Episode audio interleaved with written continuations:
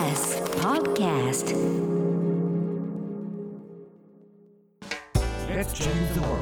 together. TBS Radio 905-954発信型ニュースプロジェクト荻上チキ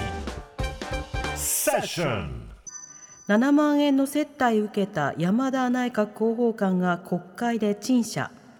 放送関連事業を展開する東北新社に勤務する菅総理の長男らから一度で7万円を超える接待を受けていた山田真紀子内閣広報官が衆議院予算委員会に参考人として出席し公務員の信用を損なうことになったとして謝罪しました。山田氏は接待に関し一般的な懇談だった。働きかけはなかったと強調。また店は和食レストランでステーキと海鮮料理が提供されたと説明しました。一方で辞任については否定し菅総理の長男とのやり取りについても覚えていない名刺交換もしていないなどと曖昧な答弁に終始し野党側は批判を強めています。また立憲民主党はこれとは別に鶏卵業者秋田フーズから接待を受けていた農林水産省の枝本正明事務次官の国会招致を求めました。栃木の山火事5日目でも火の勢い衰えず。今日で発生から5日が経った栃木県足利市の山火事は依然として火の勢いが衰えておらず自衛隊などのヘリコプターが消火活動を行っています。両崖山を含む延焼範囲は現在76万5000平方メートルにも及ぶということです。24日朝の発表からは7倍以上に広がっていて避難勧告は207世帯に拡大しています。足利市によりますと火元に近い4つの学校が休校。足利市の泉市長は消火活動について最長で2週間くらいとしていてまだ鎮火には時間がかかりそうです。一方群馬県桐生市の山林で今日午前火災が発生し広範囲に拡大。住宅への延焼は確認されていませんが群馬県は山梨県の防災ヘリや自衛隊に出動を要請しました。高齢者のワクチン接種は4月から。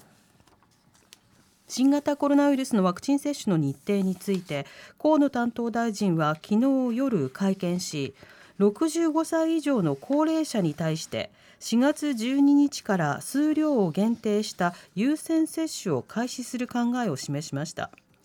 また河野大臣は今日の衆議院予算委員会でアメリカのファイザー社製のワクチンが1回の接種でも有効だとする海外の調査結果に関し2回接種で準備していると述べこれまでの方針に変更がないことを強調しました。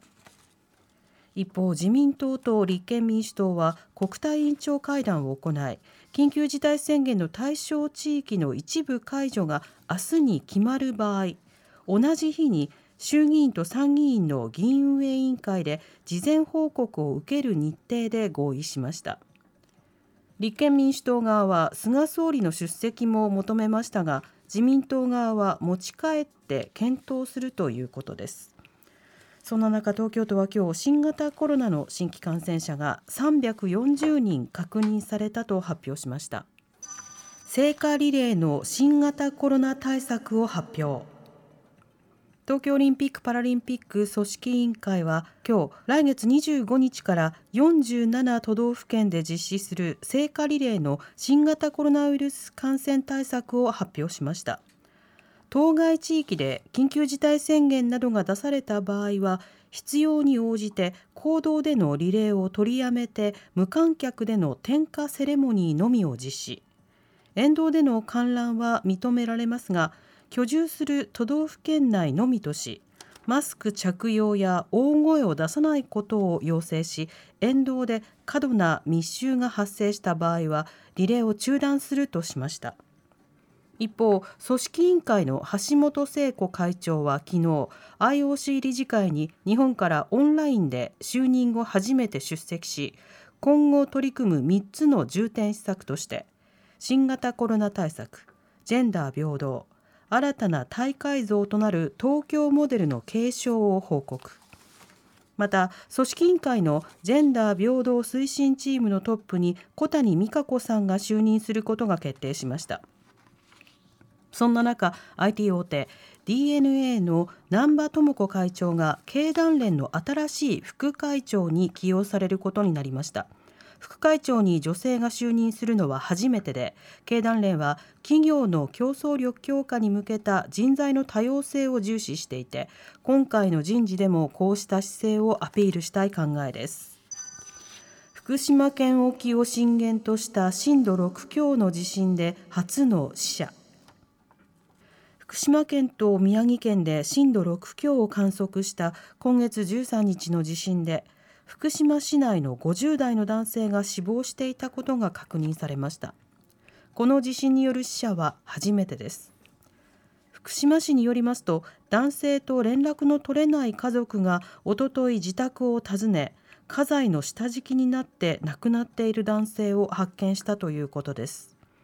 男性の死因は圧迫による窒息死で死亡推定時刻が地震発生日時と近いことから福島市は地震による死者と判断しました。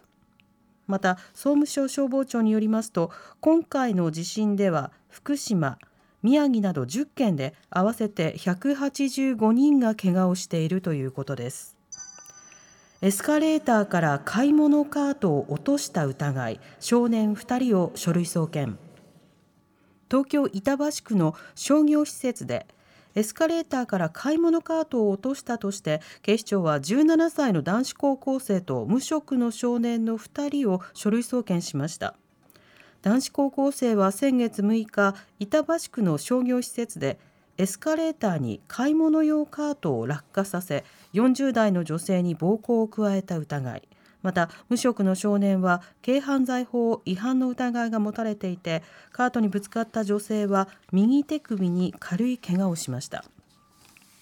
事件当日2人は友人4人と店舗を訪れていて男子高校生は友達と遊んでいて楽しくなりその場のノリと勢いで買い物カートを落としてしまったと容疑を認めているということです。この事件の様子を撮影した動画が SNS 上に投稿され問題となっていました。煽り運転が厳罰化された改正道交法施行から半年間で58件摘発。煽り運転を厳罰化した改正道交法が施行された去年6月からの半年間で全国の警察が摘発した煽り運転の疑いは58件だったことが分かりました。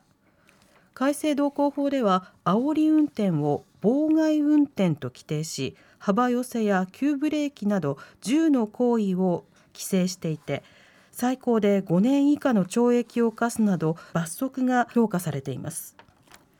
警察庁によりますと摘発された内訳は車間距離を極端に詰める車間距離不保持が最も多い13件で次いで急ブレーキが11件急な車線変更が9件となっていて9割以上のケースでドライブレコーダーの映像が残されていたということです。